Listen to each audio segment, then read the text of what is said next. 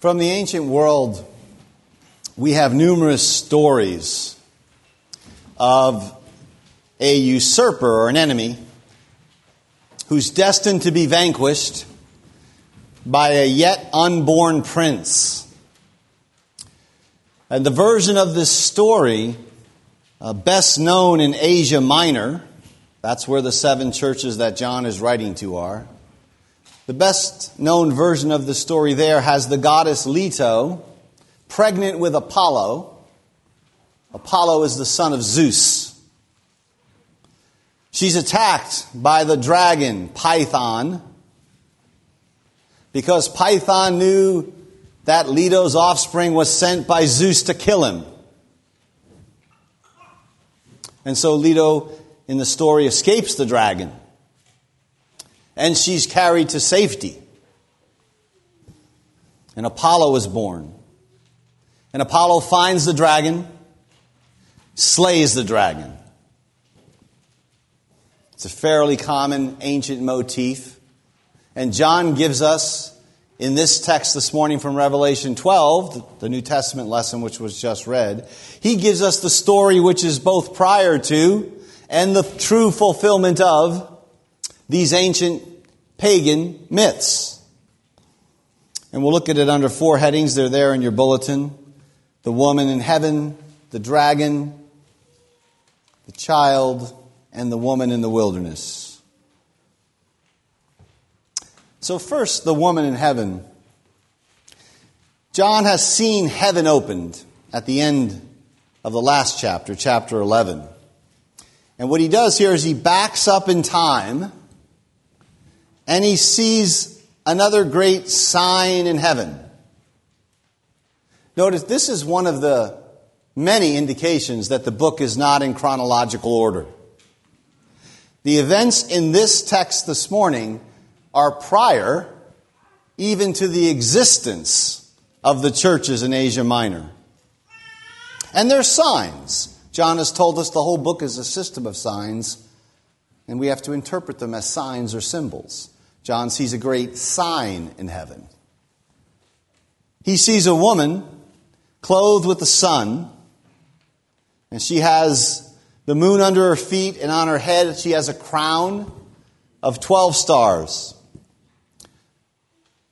Now, the main backdrop here is from Genesis 37. You might remember back in the book of Genesis, Joseph has a dream. And in his dream, he sees the sun representing Jacob and the moon representing Rachel. And he sees 11 stars representing the patriarchs bowing down to him, Joseph. And Joseph would be the 12th star. And there it's quite clear that the image represents the nation of Israel. And thus the image here in our text is a picture of the faithful covenant community of the Old Testament. She's radiant because of her heavenly origin and her heavenly destiny. Isaiah 60 speaks of Israel as clothed in a kind of heavenly glory and splendor. And John sees her this way. He sees Israel this way, despite her fragile and her uncertain earthly existence. She's beautiful and radiant, and she's crowned because she shares in the kingship of the Lord God. And so in verse 2, we're told here that she was pregnant and was crying out in pains, birth pains, as she was about to give birth. And this, as the rest of the text will show, this does not refer to Mary, except indirectly, in that Mary is an outstanding member of the covenant community. John's concern here is corporate. It's with the whole. This is an image of Israel as a whole in labor through her long historical agony and suffering. It's the agony of her persecution. It's the agony of warfare against the messianic line.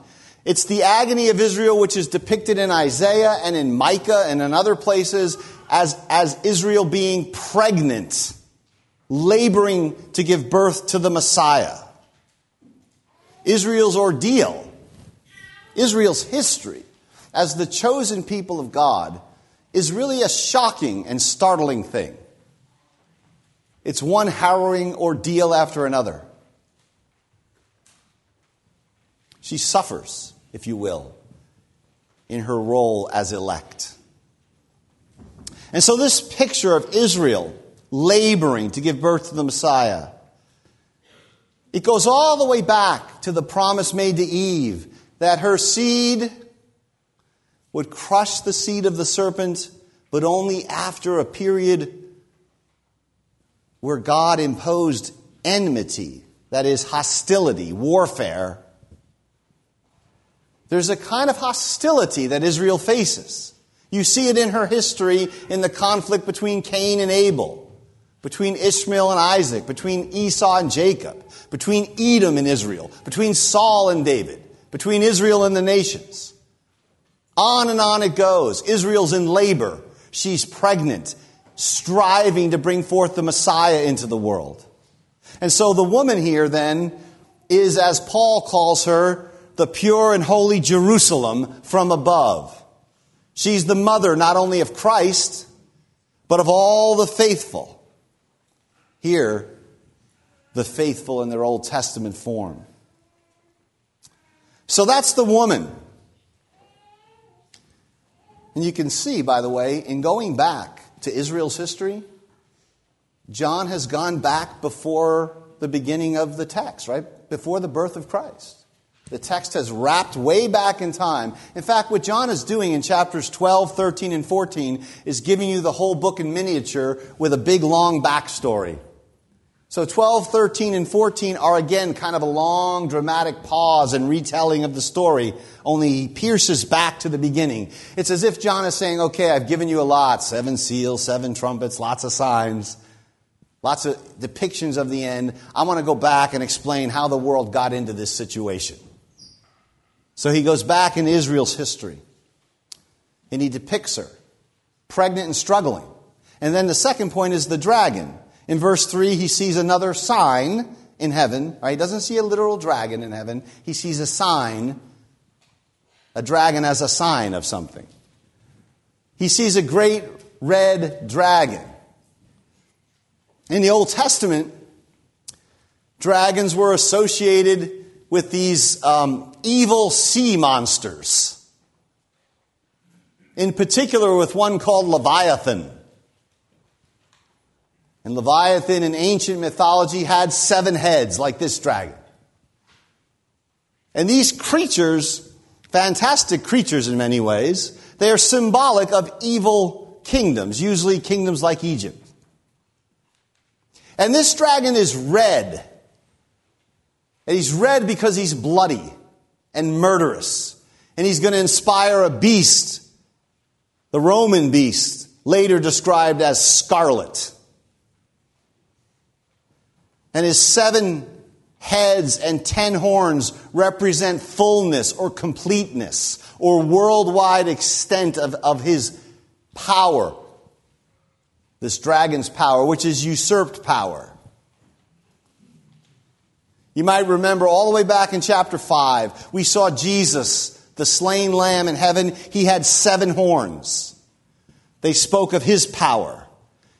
And so John is saying there's a dragon there's a power arrayed with deadly force of his own against the Lamb.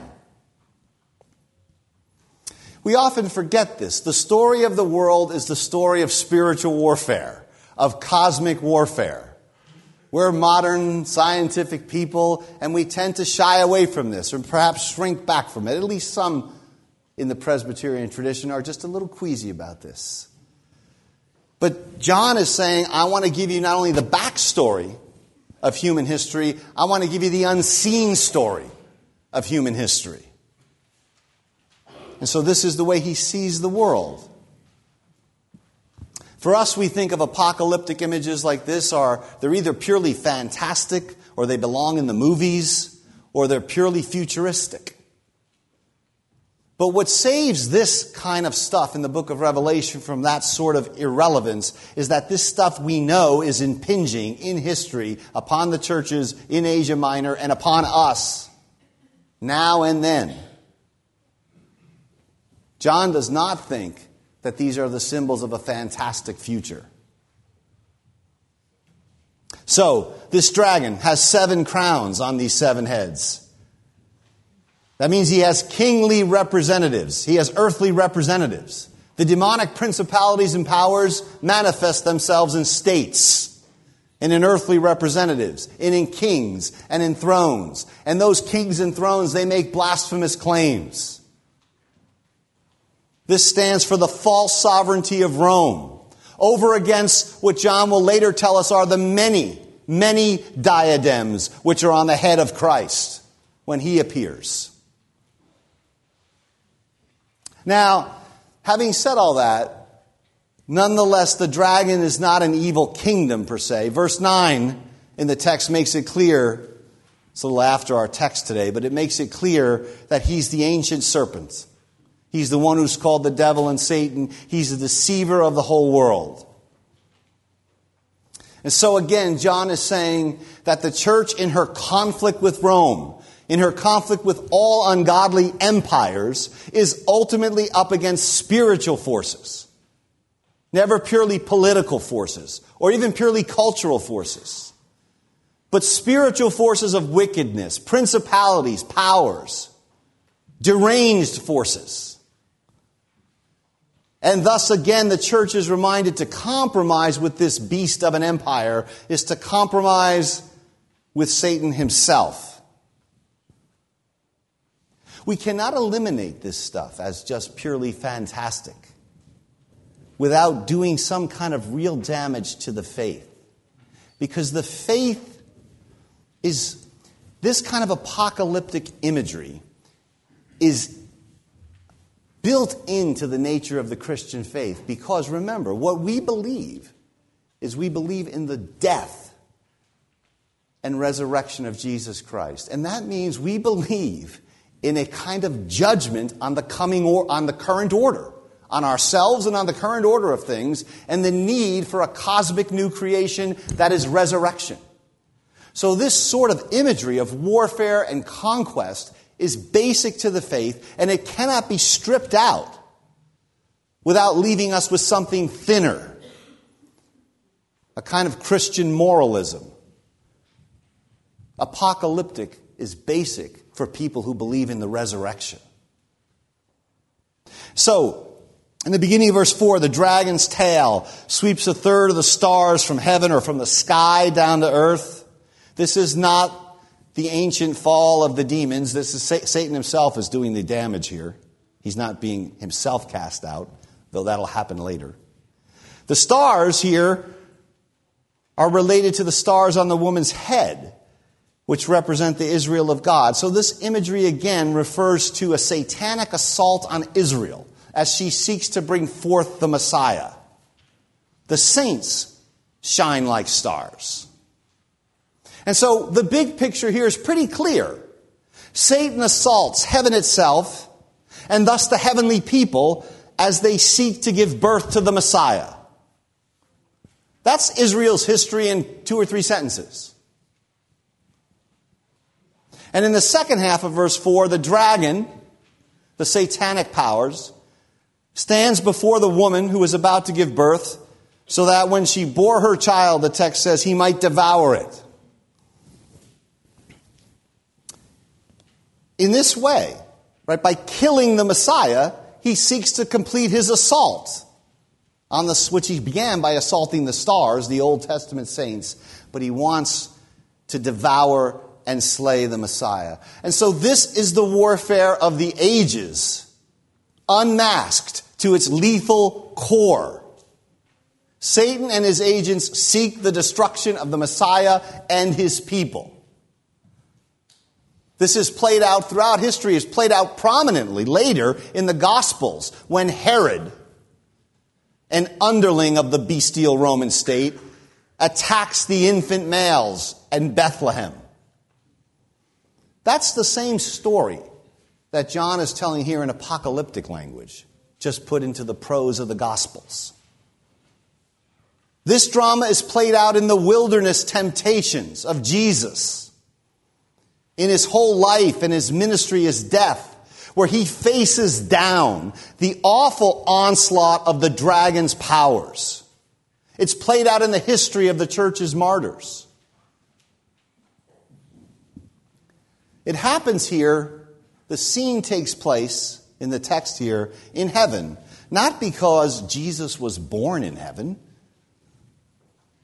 but that we might have through John a heavenly perspective on the nature of this warfare. Remember, one of John's great purposes you could miss a lot about the book of Revelation, a lot about what the symbols mean or exactly how to connect everything, and still benefit from it greatly if you realize that one of the things John is doing is he's trying to give you a new way of seeing. Right? He wants you to see apocalyptically in faith, behind the purely historical. That's why John is always saying to, to churches on the ground in Asia Minor, just grinding out life, he's saying, And I saw a dragon in heaven or I saw this in heaven, and heaven was opened. He wants them to see from the top down, not from the bottom up.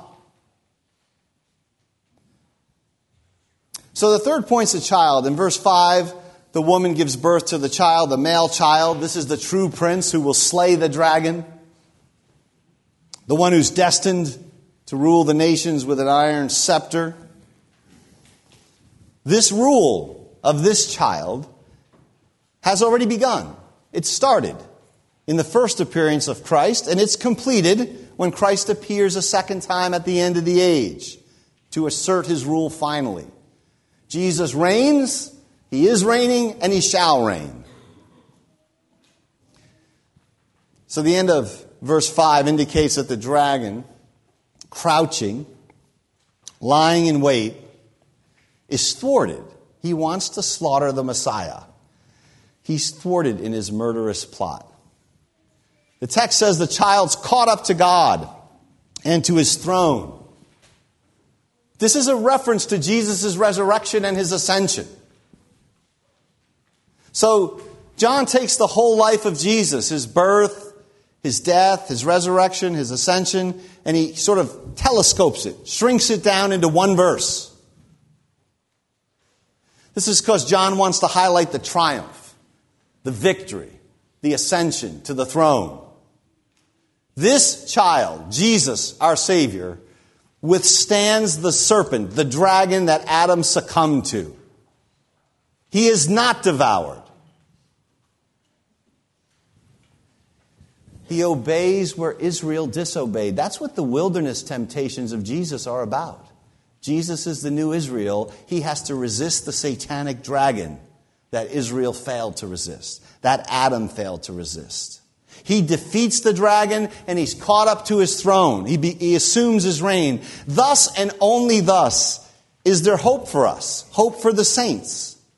The totality of our hope rests not in ourselves, but in Christ's perfect obedience, his resistance where we have capitulated, his obedience where we have sinned, his fidelity where we have been deceitful, His purity where we are impure, His exacting obedience in the teeth of the dragon. That is what we mean when we say His righteousness becomes ours by faith. And that is the hope of the gospel. That's the hope of the church. And John is sort of telling us this in a symbolic and compacted way, but in a very dramatic way to stir us up. And this brings us to the final point the woman in the wilderness. Verse 6 the woman fled into the wilderness or to the desert. So the woman, by the way, is now depicted no longer in heaven, but on earth, fleeing into the wilderness. And so here we've moved from seeing the woman as faithful Israel, and we should see her now as the faithful New Testament community. After all, the birth and the death and the ascension of Christ has intervened in the text. She is Israel laboring to give birth. She gives birth to the Messiah and she flees into the wilderness. She flees from the dragon, who we will see next week has been expelled from heaven to earth. So, what is this wilderness? This is one of the most important um, features of the New Testament teaching on the church. The wilderness is a metaphor for where the church lives before the end, throughout her history. As Israel in the wilderness sought to enter the promised land of Canaan, so the church wanders. She's subject to satanic assault. The dragon's going to chase her down in the next text. The same dragon that wanted to slay Jesus wants to slay you. And the church wanders in her wilderness looking for the coming city of God. Think about what this wilderness symbol means for the way we think about life. Think about the community. Think of the church. It means that here we have no lasting city. This is basic to the church's life. She is a pilgrim people.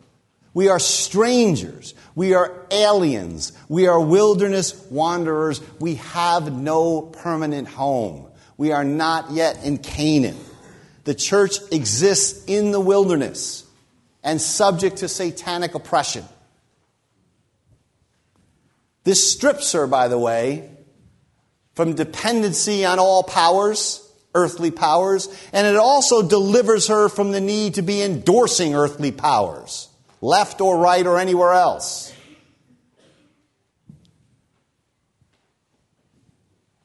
So, this wilderness, the text continues, it says that she has a place there prepared by God in which she's to be taken care of or nourished. So the wilderness is a place of, of alien wandering, it's a place of assault and temptation, but notice it's also a place of divinely prepared safety and protection. Now that sounds a lot like your life, does it not? We're, we're, we're aliens, we're strangers, our lives are fragile, they're precarious. They're difficult, but God takes care of us. He does. He, he protects the woman. He nourishes the woman. He sets up a table for you, but before the end, the table is always in the presence of our enemies. That's a wonderful way of putting this. The church is in the wilderness. She's in the presence of the satanic dragon who's chasing her down, but God sets up a table for her in the presence of your enemies. God is probably not going to remove a lot of your enemies in life, whether they're interior enemies or exterior enemies. But He is going to nourish, protect, provide, and set up a table for you in the wilderness of your existence. And so the church, the church's reality, her existence is assured. She's protected through Christ's prior protection and triumph. It's a reminder that all the promises are yea and amen in Christ. There really is no promise in Scripture that you can directly claim. You, you claim Jesus Christ, and all the promises are fulfilled in Him. Every one of them. And finally, she said to be nourished for 1,260 days, and we've already seen and argued that this refers to the whole time of the church's sojourn, that number. And that's strengthened here, by the way, because 1260 days is the time of the church's time in the wilderness. If you read Hebrews 3 and 4, you will see that the whole history of the church is the time of the church's time in the wilderness. How long is the church in the wilderness before she enters the, the, the, new heavens and the new earth? Her whole history. How long is the church subject to the, the assaults and the attacks and the deceit of the dragon? Her whole history. So, what does 1260 days refer to? Her whole history. And so, John has, in a very unique way, brought us to the heart of what is going on in human history. And so, we need to be warned by a text like this. John is saying something like this to the churches in Asia Minor Be warned, you need to know what you are up against. Yes, it looks like just a local official who's asking you to burn some incense to Caesar. It looks like it's just a trade guild leader who's saying you can't work for the trade guild unless you uh, make this confession of faith in Caesar or one of his delegates. It looks just like a local priestess who's asking you for a minor compromise on the faith. John says, if you see it that way, you haven't pierced behind the scenes. Now, again, this is not a license to find great satanic conspiracies in everything we don't like in life. But that's the danger with these sorts of texts. But it is also a wake up call. John is piercing beyond the veil of the visible, steeling the seven churches in Asia Minor. He's saying to them, look, there are principalities and powers that have real lethal force in history, and we will soon see that they have numberless victims. These beasts trample down the saints. They kill them. And they are killing them. They're killing them in Nigeria. They're killing them in the Sudan. They're killing them in Iraq. And they're killing them in Syria. And a half a dozen other places. The gospel, John says, consists in this. Here's the good news Christ is not among the victims, he is not devoured. He has slain this dragon. He has been caught up to the throne of God. And thus, in his defeat of the dragon, he goes to the root of all these bestial empires and their power. He's crushed, according to the ancient promise, the serpent's head. And thus, the church. As we sang this morning, the church with her dear Lord to defend and nourish shall never perish. And that's the good news for us. Every promise of Scripture is yes for you in Jesus Christ. In the extremities of the wilderness, in our weakness, and in our powerlessness, we are nourished and we are kept. You are the woman in the wilderness. And that means you're clothed with the sun and destined to be caught up to the same throne of God. Amen.